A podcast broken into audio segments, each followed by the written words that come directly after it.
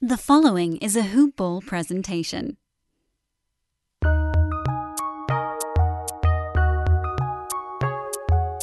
Welcome to the Fantasy NBA Today podcast.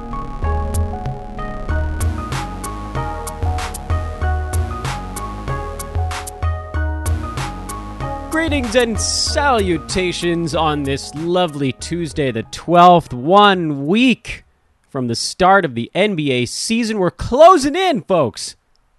Can't even believe it. Can't even believe it.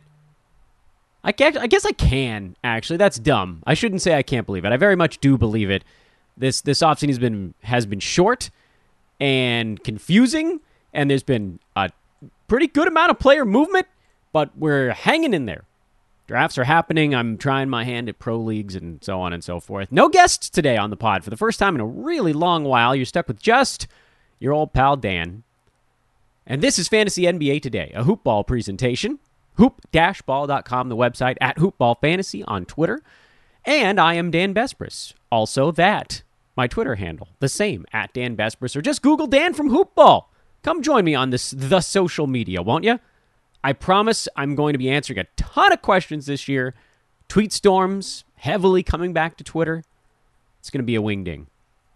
Today on the podcast, I promised you we'd go over some of the results from a Yahoo Pro League mock draft, which this is actually really interesting uh, to me, and I hope it is to you as well, because a lot of times the mock drafts that I go over on this podcast are expert mocks or mocks with hoopball people, meaning hoopball staff, fellow analysts, mocks with hoopball readers like you guys, listeners.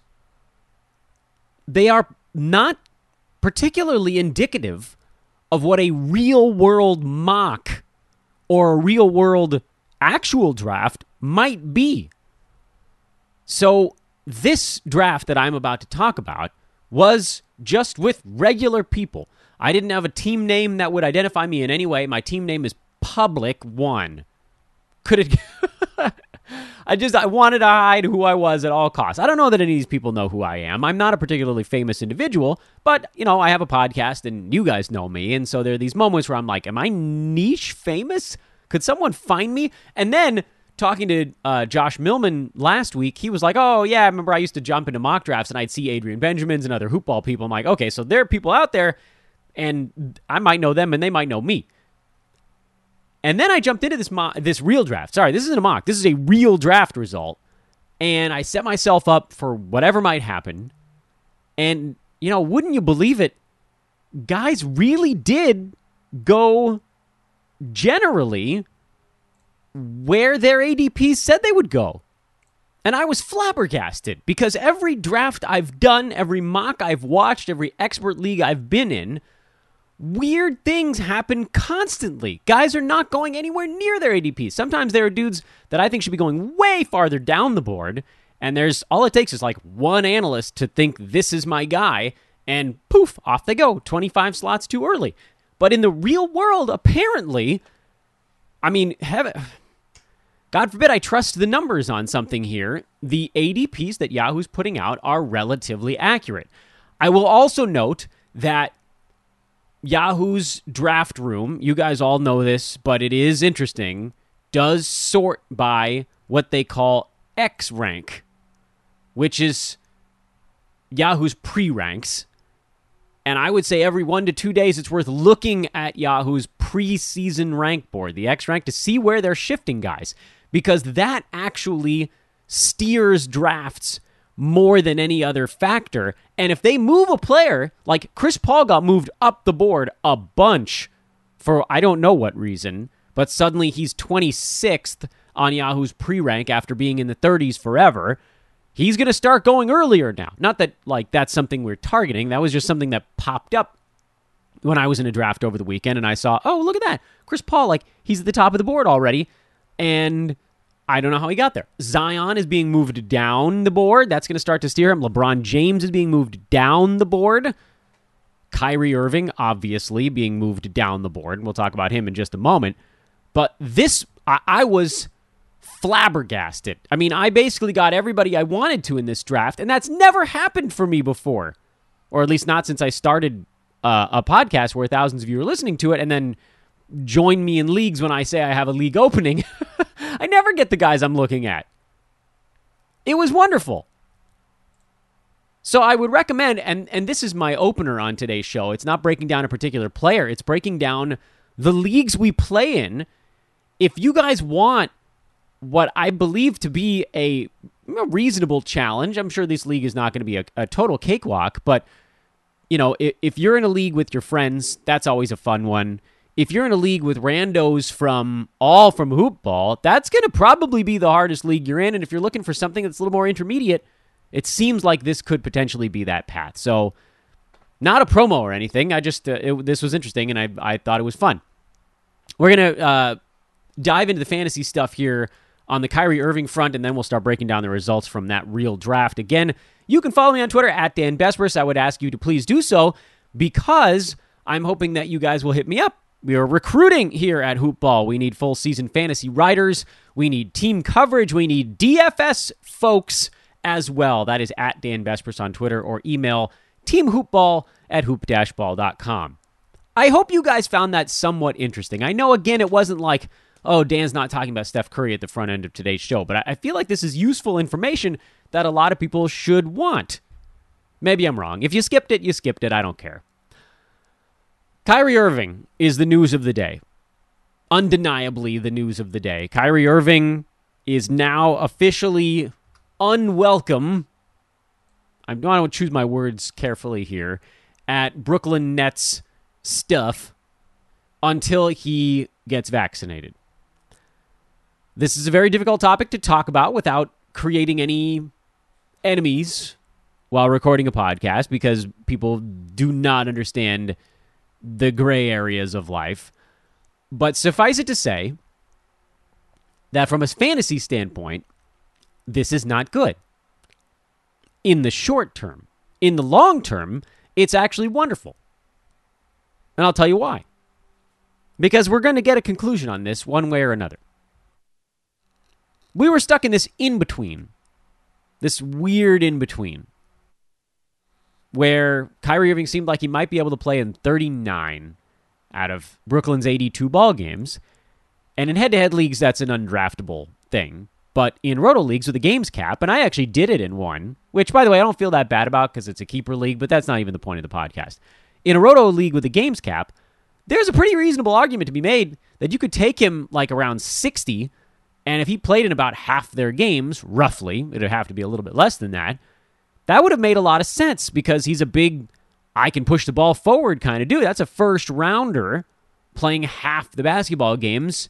You don't need everybody to play all 82 games with a games cap and a bench. Well, now we're going to get one or the other. Either Kyrie gets vaccinated at some point and then can just participate, and he's, you know, typical Kyrie after that, meaning there are going to be some weird missed games all blended in, but, you know, maximum number of games played is however many games the team has left. Or the alternate is he just doesn't and that's it. And then there's no point in drafting him. And that's kind of where we are right now. Which is, by the way, another reason to have your draft really close to the start of the season. Not that Kyrie, like, you're not going to spend a first or second rounder on him with all the stuff that's been swirling, but indecision, uh, unknown, confusion, this is bad. That's bad for fantasy. It's bad for your draft. It's bad for your fantasy team. That's why I don't want, I mean, one of the reasons, many reasons, I don't want you to start your season with injured players. Unknown.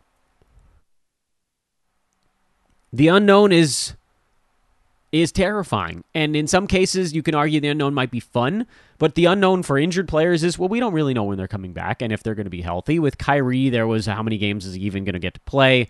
Is he going to be welcome?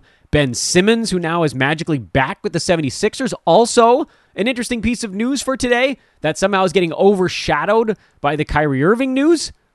All of those things were really big unknowns two days ago. If you had your draft two days ago, I don't know what you did with Ben Simmons. He probably didn't get drafted. Kyrie Irving probably didn't get drafted, or maybe he got drafted in the mid rounds. If you had your draft today, Kyrie doesn't get drafted, and Ben Simmons now gets drafted in the mid rounds.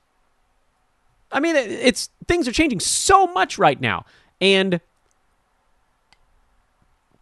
I've said before on the podcast, you either need to draft obscenely early because then the board is all a jumbled mess and you'll get so many values that if you get whomped with a bad luck thing like, oh, I drafted Kyrie, uh, I mean, that's a really bad luck thing. But if you got, like, I drafted Ben Simmons in the sixth round and then I found out he was going to hold out, yeah, that's really bad.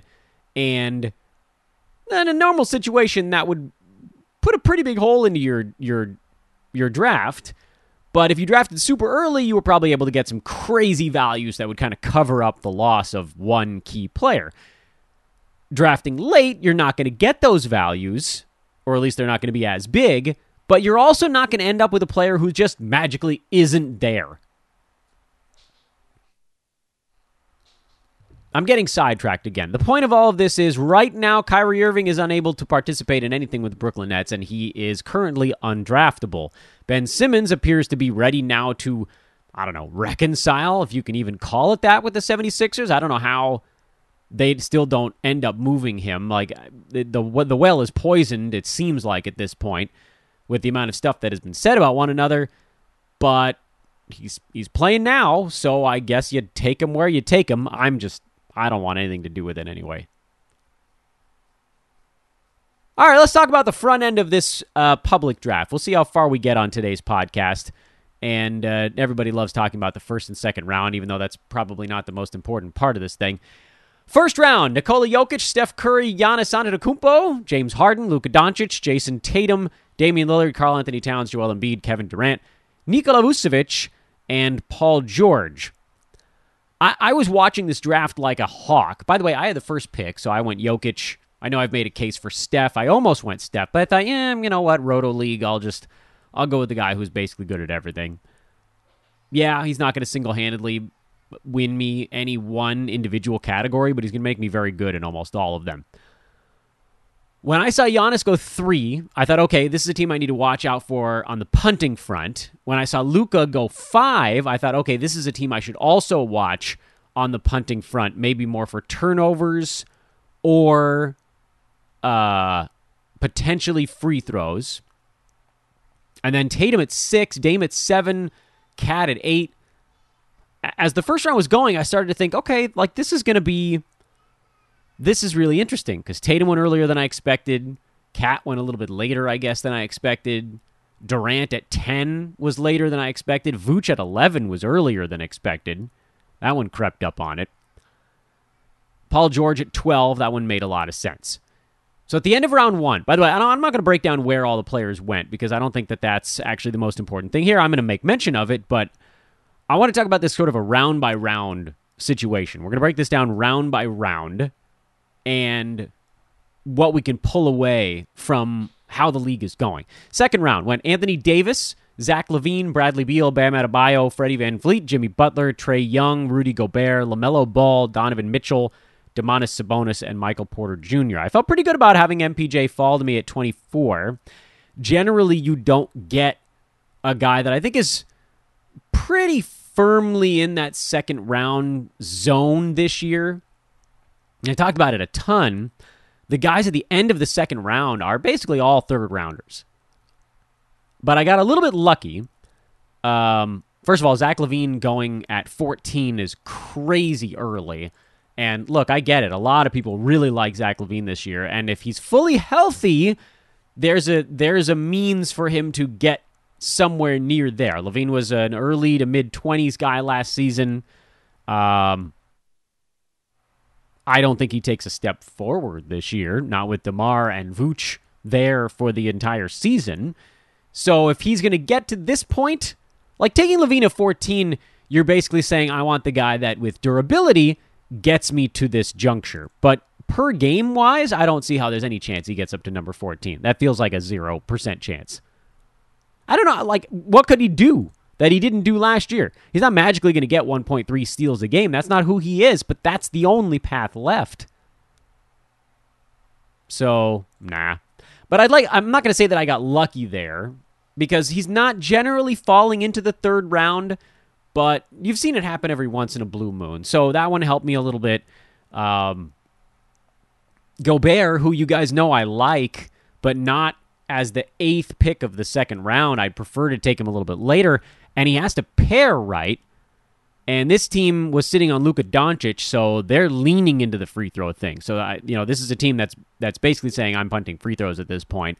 So we need to keep an eye on that, or so I thought. Um, that was helpful for me because sometimes he falls into the third round. LaMelo Ball sometimes falls into third, not often. Donovan Mitchell often falls into the third. And so when he went, that basically guaranteed that I was going to get either Sabonis or MPJ, who were the two guys.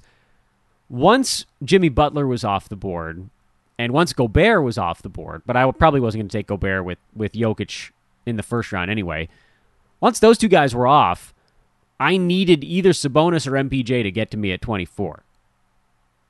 And LaMelo and Donovan Mitchell going at 21 and 22 meant I was going to get one of my two guys at that spot.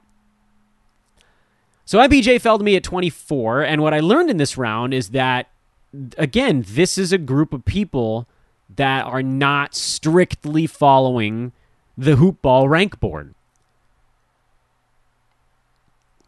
But everybody still seemed pretty on top of things at this point. And I, I, still was thinking, okay, like Jimmy Butler, he went in the right place. Bam went relatively early. There's there's I don't know. I don't want to say that I was afraid that I had gotten into a, a, a public a Yahoo Pro League that was going to be as difficult as a hoopball league. But in this moment, I was like, okay, these folks seem to know what they're doing. I got a pretty good feel. A couple guys are doing some stuff that's a little whack, but that's that's fine. Like every draft has that one guy. Okay, so now we get into the third round, and I have the first pick, and you know I'm not super thrilled with this because I wanted it to be Sabonis and Michael Porter Jr., but Domantas was gone. So I looked at my team: Jokic, MPJ. I know Michael Porter not great at assists, but from those two picks, my team is in pretty damn good shape. In I think scoring's going to be all right, not great, but all right. Uh, threes are going to be also kind of all right. Not that I need to take care of that immediately. Rebounds are going to be pretty good. Assists are going to be pretty good because Jokic does that himself, but Porter not very good. So like middling. Um, steals were not terrific at this point. Blocks were not very good. Percentages were incredible. So I'm looking at my team. I'm like, okay, I got a few different paths I can go here. I can go traditional big in the third and just be done with that to shore up uh, blocks. Okay, but rebounds and field goal percent were kind of already taken care of. I can go scorer to take care of threes and points because those are probably both good but not great. Or I can go, I can double down on efficiency and try to take care of steals, which is going to be a, a, a, big problem after my first two guys here. Not good in steals, decent in assists, and shore up some other stuff. By the way, and that's the direction I went building up to this. I took Chris Paul at 25, who, again, I'm not really targeting this year, but he just made a ton of sense in this particular build because now my team is awesome at assists and actually not that bad at turnovers. Jokic was 3.1 last year, Chris Paul was 2.2. 5.3 assists to two guys that are going to probably average 17, excuse me, 5.3 turnovers to guys that are going to average about 17 assists per game. That takes care of assists. And also, you know, most of the, the teams that are going to be high in, in assists are going to be losing turnovers, and I don't think I'm going Now I've got all the time in the world to look at my team build. My team is still very weak in blocks, still not great in three pointers.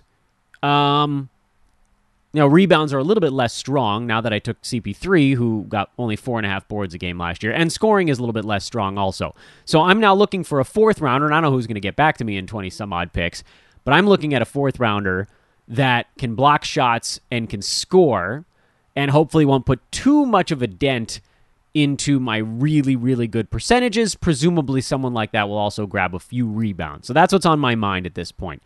The other picks from the third round, and I know we're moving through this pretty quick, but that's what I want to do on today's show. Uh, Julius Randle, DeAndre Ayton, Khris Middleton, Devin Booker, Jaylen Brown, Shai, LeBron, De'Aaron Fox, Zion, Jrue Holiday, and Brandon Ingram. And again, I'm still looking at this draft and thinking nothing completely insane has happened yet. Um, probably earlier than Khris Middleton needed to go. I like Khris. You guys know I've got no problem with Khris, but you don't need to take him at 28. He's falling into the 40s in a lot of drafts. Um, if you believe he's going to be number 28, fine. But to me, there's just you know a couple other guys here that maybe flexing a little more upside. Um, De'Aaron Fox going towards the end of the third round is a big swing in a nine category league, so that was a little bit surprising. This is a team that uh, had taken Joel Embiid and Bam Adebayo, so you knew they were going to target a guard. And uh, yeah, I mean that was kind of it for the third round. Nothing, nothing too egregious. Things start to get a little bit weirder. Maybe not this fourth round, although we're starting to sniff it a little bit. Uh, for one, the team that took Zion, who, uh, I mean, and this is again, this is like the team build part of it.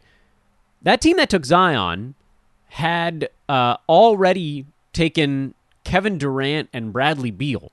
So this looked like a team that was going to be really good at foul shooting and actually was already pretty good in field goal percent. Zion was pretty redundant for that team.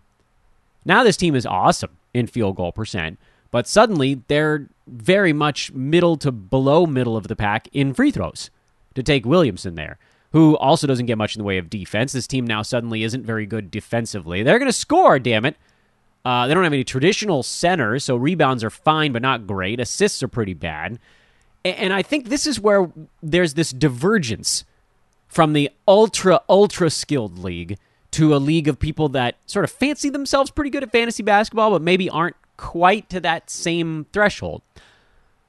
Uh, the team that took LeBron James, for instance, had Freddie VanVleet and Karl-Anthony Towns. So now LeBron, what is he doing to their free throw percent?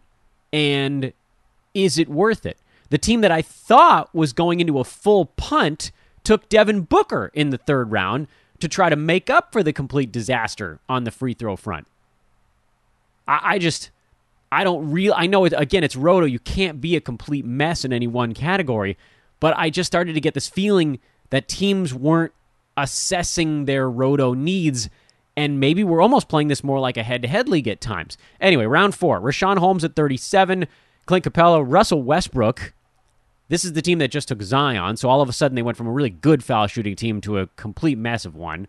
And while they can absorb it, Westbrook's field goal percent now they're. I mean, this is a team that's probably going to win field goal percent, and now what are they? OG Anunoby, and now I already know this is the team that took De'Aaron Fox, and then OG. So they're targeting sort of the buzzy guys.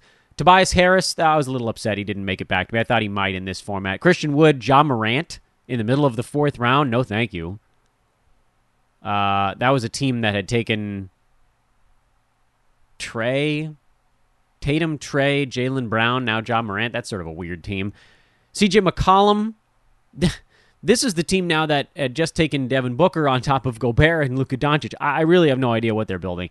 JJJ, I was pissed. I thought he was the guy I wanted at the end of this round. You heard me when you heard me talking about it. You probably like, oh, Dan's hoping JJJ gets to him because I was like, I need some scoring, I need some blocks, and a few rebounds would be nice. JJJ didn't make it. Anthony Edwards, John Collins was another possibility there, although he doesn't take as many three pointers, and so now all of a sudden to pick 48 there's one guy on the board who fits all the needs of my fantasy team, and he is a terrifying one, but damn it, he's there. I needed scoring, rebounds, threes, and blocks. Who is that guy? Yeah, it's Kristaps. It's Kristaps Porzingis. He was better than people remember last year. Number 21 on a per game basis with blocks at only 1.4. That's a number that could actually be higher for him.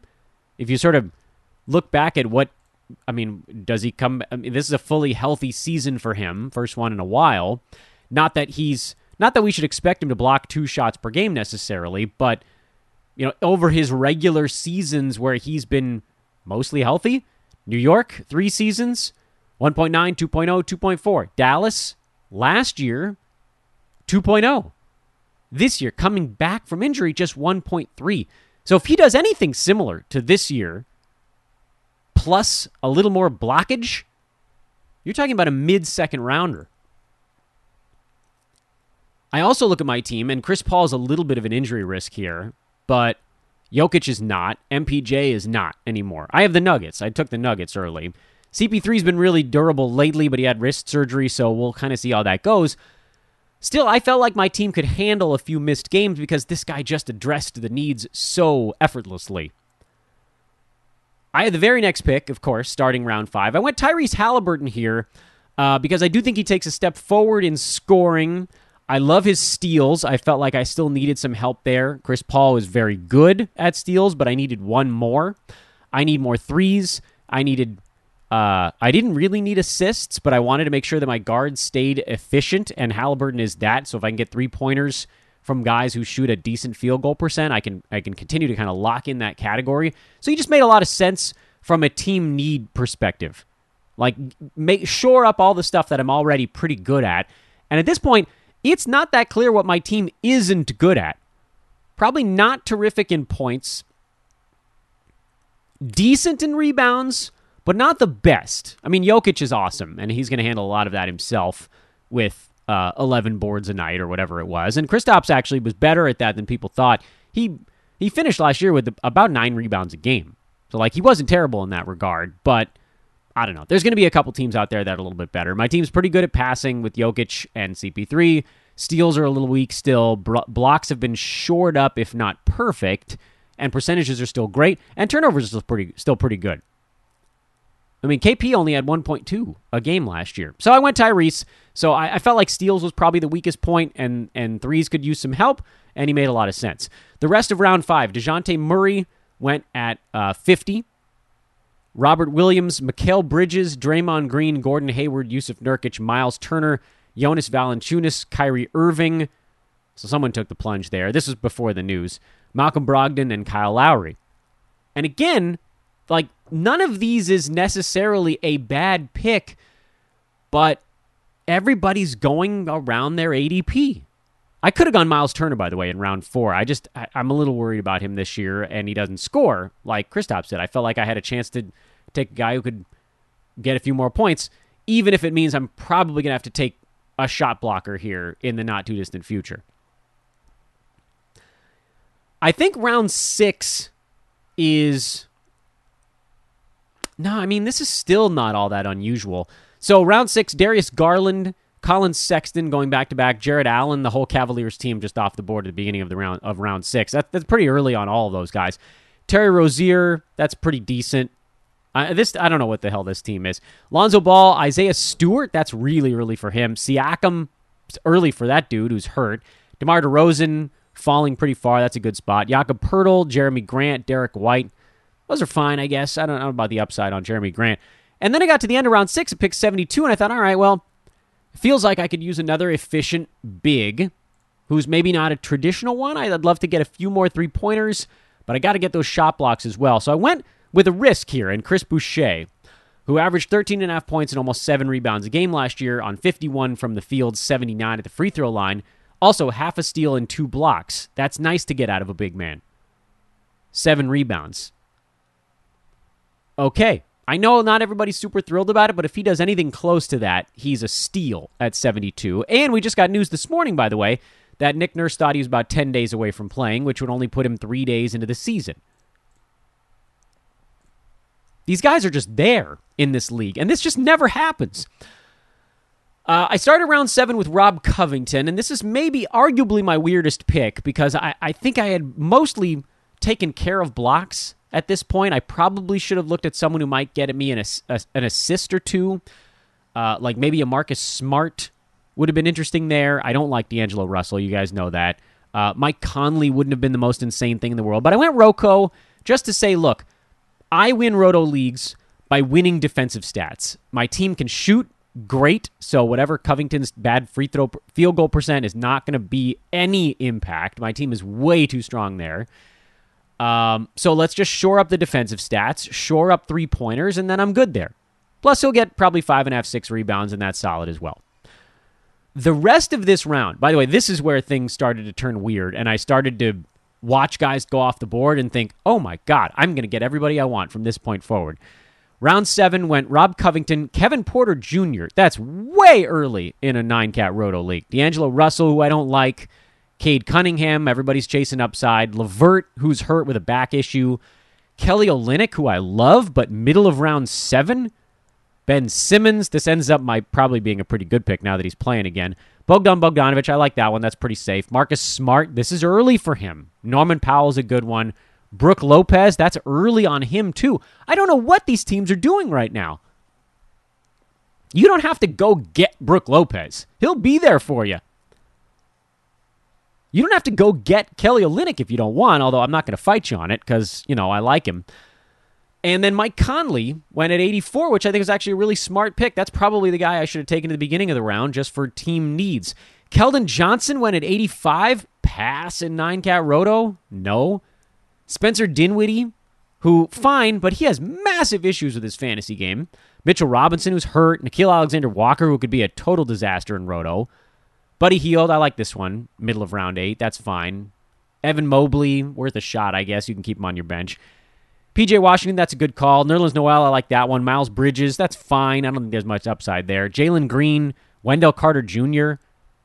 And at this point, again, I'm staring down a queue that I had made that had like six guys that I was targeting still on it. That I thought, oh, maybe if I get if I can get one out of these guys, I'll be happy. So I took Kemba at 96, which again, games cap roto. I don't care if he sits 20 games he's going to be so much better than number 96 on a per game basis. Yes, this hurts my field goal percent, which was extraordinary and now will probably be more like pretty damn good, or maybe even still better than that. Uh, but he addresses some assist needs, not a ton. He'll probably get like maybe five this year.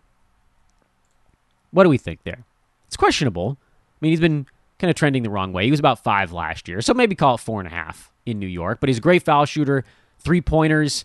I, you know, this is stuff that my team needed other than the field goal percent knock. And then I started round nine with another flyer, and that was Larry Nance Jr., who, again, I mean, this is so nice to get him here. I get rebounds, I get decent passing from a big man, I get amazing steals from my big man. Percentages are solid. Not a great foul shooter, but he doesn't take any, so that's sort of a doesn't matter at all. He was number 79 last year. I don't see any reason why he wouldn't be back in that same range with Portland. I don't need him to shoot. My team's probably not going to be that great at points, but I did just get Kemba, which, I mean, he's probably the best scorer left on the board at this point. I'm just, I'm elated with my team here that these guys are following me. Uh, round nine, Harrison Barnes, I'm actually good with that. That's a good pick there. He's going to be a solid contributor, even if the upside is somewhat limited. RJ Barrett, no. Slow mo, I like him, but nah. Fournier, no upside really. I like Fournier too. He'll be a nice totals guy, I think. Wiggins, that's actually a pretty good pick there. Jalen Suggs, meh. Horford, you guys know I like Horford, and he's a roto friendly guy, but again, we should be chasing upside here. Mo Bamba, that's a good pick. I like that one. This guy's taking all the buzz names, and this is one that one's probably going to work out for him. Bojan Bogdanovich, TJ McConnell, that's a good one. Um, although, again, per game wise, we might see uh, some limitations there. Jordan Clarkson, no thanks, man. Like, the, people are drafting for totals all of a sudden here in a in a roto league with three bench slots and three injured list slots. I don't need top 95s on my team. I need top 75s. And damn it, I'm going to go find them if I can. Uh, Lauri Markkanen started round 10, then Mason Plumlee, Duncan Robinson, Ivica Zubac. What are we doing here? Seth Curry, no upside. DeAndre Hunter, that one's fine. Gafford, that's a nice pick. There's some upside there. Bertans, no. Poole, yeah, that's fine here until Klay gets back. Saddiq Bey is a decent one. Reggie Jackson's okay. I took Jonathan Isaac at pick 120. I know I say never to take an injured player, but three injured list slots in a Roto Games Cap League where it's 82 games. I, I just Anyway, Jae'Sean Tate at 121. I love getting that dude there. At this point, I'm just hunting upside. I'm not worried about my team build anymore. Scottie Barnes, I don't think he's going to do very much. I know everybody's sort of getting caught in the buzz there. Tyler Herro, nah. Roby, nah. Graham, not for Roto. Poku, we're too soon, but I appreciate the upside play. Derrick Favors, I don't mind this one. If he gets some minutes, he could put up some some interesting numbers. Thad Young, no. Drummond, fill in work. That's fine. Monty Morris, no. Beasley, without much usage, no. Maxey, that was smart two days ago, but now Ben Simmons is back, so oh well. James Wiseman in the 12th, no. I mean, listen to what's happening here.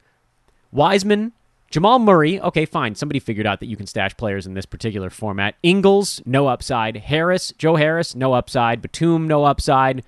Terance Mann, no upside. Aaron Gordon, no upside. Klay Thompson, that was smart. I was going to take him there if he was still on the board. Patrick Williams, no upside. Steven Adams, no upside. Desmond Bane, no upside. Matisse Thybulle fell to me. That's all upside. Although Ben Simmons is now back, so that one will probably get punted. Oh well. Sure seemed smart two days ago, but I don't feel bad about it. And then I stashed TJ Warren with my last pick, 13th round. If he ever gets healthy, he's a top 60 fantasy player that I'm taking at pick 150 in this damn thing. So, yeah, I feel good about that. And then everybody else went a little buck wild here. Alperen Sengun, uh, Montrezl Harrell, Josh Giddey, Khem Birch, Darius Bazley, ugh, Precious, Danny Green, Daniel Theis, Bobby Portis, Tim Hardaway Jr., Dillon Brooks. I like I appreciate the guys that went that took some swings there. Giddey's a swing, Sengun's a swing, Harrell's a swing. There's no point in taking a, a plotter in a games capped roto format, especially where the cap is only 82. I actually like raising the cap myself to 87 or 90, so you actually need a bench. So guys that are healthy matter. But if it's just 82 with three injured slots, so basically, I'm working with a 16 person roster if I want, and I only need to get 82 games apiece out of 10 starting slots. You guys can do the math there. I don't need very many games out of the bench. Assuming, like, I, I drafted a relatively injury prone team here. So let's assume that my team plays like 64 games a season. I still have way more than enough guys there. And I'm still only using like 13 of my 16 roster slots. So, anyway, and it'll probably be more than that. I, I just was so blown away at how many really interesting players were still on the board, like starting in the sixth round and beyond. The first 50 to 60 picks are all kind of the same guys, just rearranged in most drafts. And then things get wild, and there were just values on the board at every turn. But I will say this with the news of the day, um, James Harden gets a really big push. If Kyrie doesn't get vaccinated and, and Harden is kind of the main guy there, where Kevin Durant, I mean, obviously KD's going to get to do a ton of stuff, but Harden is now, right now, he's their only point guard. Then he's back up there with Jokic and Steph in the in sort of a three way number one scenario. And so the last thing I'll do here on today's podcast before we wrap things up, and maybe I should have done it at the beginning, is with this news, I'll make a case now for James Harden. Your case for James Harden begins by me reminding you to follow me on Twitter at Dan Besbris and to please check out mybookie.ag because tonight is your last chance to get down on that NHL odds boost, which is just so juicy. If anybody scores in the game tonight, your bet pays. And it's not promo bucks. You can place the wager with your real money, deposit your real $25, make your real $25 wager on it, and you will end up with a real 50 in your account. No rollover, no promo shenanigans. This is just a bet that's shifted ridiculously far in our favor. I made it the second that my buddy Andre told us about it, and I've been trying to tell you about it ever since then. If you have an account already, just go make the bet. If you don't have an account, make sure when you sign up you use promo code HOOPBALL so at least they know who sent you to go take their damn money. I will also remind you all, since I just got every one of you $25, to please, if you have a moment, drop a five star review on the podcast. I, have been working so hard 31 shows in 31 days this month, trying to go above and beyond to get you guys ready for your fantasy drafts. Please, if you're on a podcast app on your mobile device, search for Fantasy NBA today. Same thing if you're on iTunes. Click on the show title. And if you're on a mobile, scroll to the bottom. That's where the rate and review stuff is. If you're on iTunes, there should be just a little button that says uh, ratings and reviews or something like that. Means the world to me. Subscribe, rate, review, and I will blow you kisses. I think I can still do that. Here's the case for James Harden. The case for James Harden at number one, which I don't know that I necessarily believe, but I'm going to give it to you anyway.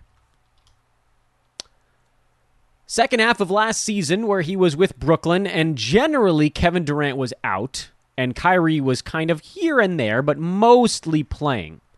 Harden averaged 25 points, 9 rebounds, 11 assists, 1.3 steals, and 0.8 blocks per game on 47% from the field and 86% at the free throw line. Now, admittedly, his usage, while still high, bent a little bit more towards passing because of how unbelievably good his main teammate was at that point in Kyrie Irving, or if Kevin Durant were to have surfaced in there at some point, KD. He also had a really good three point shooter nearby in Joe Harris. So that helps as well. Not that he didn't have good three point shooters in Houston, uh, but Harris is, at least by averages, better than the guys that were with him on the Rockets. By the way, it's easy to, to forget how long James Harden has been in the NBA, but doesn't matter. With the Rockets, Harden was generally in the like seven to eight and a half assist per game range, but not always. In 2016, remember, he actually averaged 11 assists per game that year and 28 and a half points per game, 29 rather. So he this particular iteration of James is not unheard of.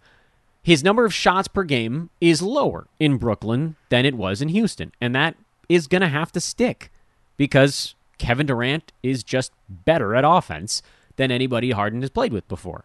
With apologies to whatever stars or non stars have been on his teams with the Rockets. But does it matter? Because, like that year, Harden is so far out in front of everybody that it really wasn't a thing. Historically, he's been very good at getting steals that I think people have overlooked it, and this 1.3 in Brooklyn could actually be higher historically, he's actually been a pretty good shot blocking point guard slash shooting guard.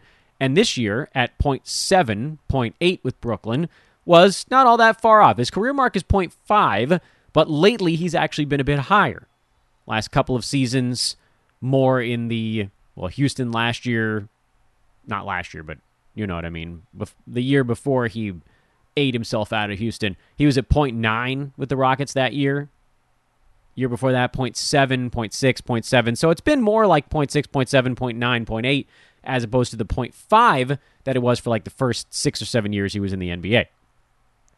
Defensive stats are very good and could be better if things revert to the mean. Assists are going to be extremely high. Eight and a half rebounds was pretty big. I don't know if that holds. I don't think I can make the case that Harden's going to grab eight and a half rebounds a game again this year. Although Brooklyn's not playing huge. Like Lamarcus Aldridge, Blake Griffin, these are probably going to be the centers.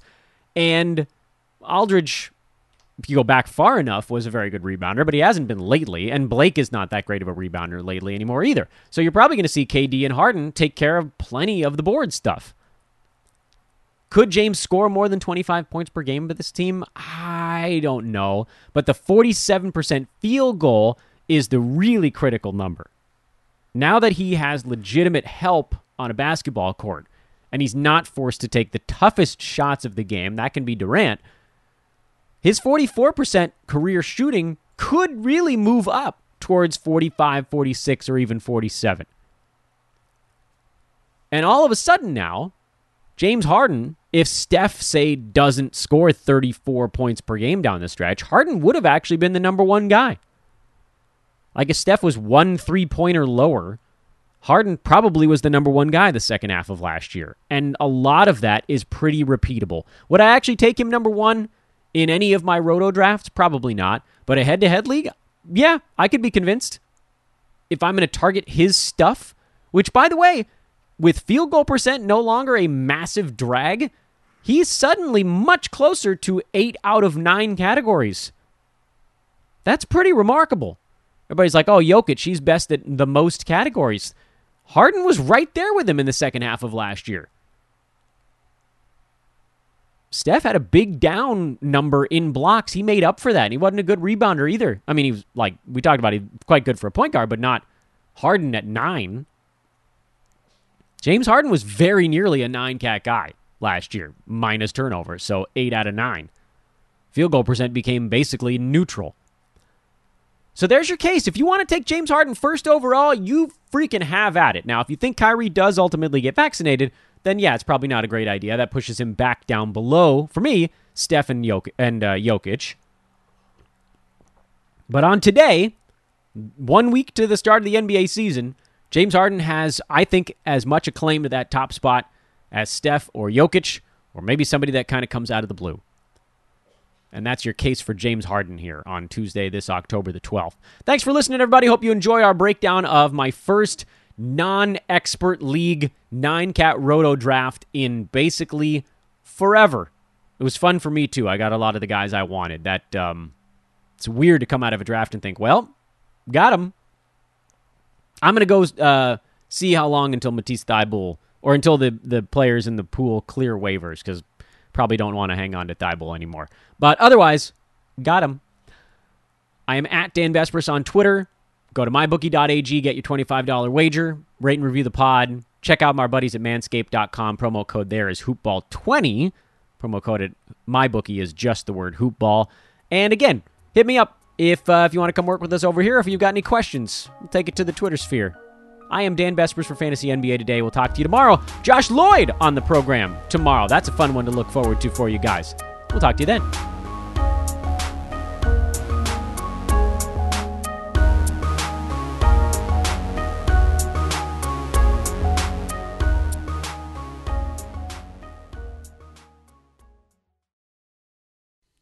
This has been a Hoop Ball presentation.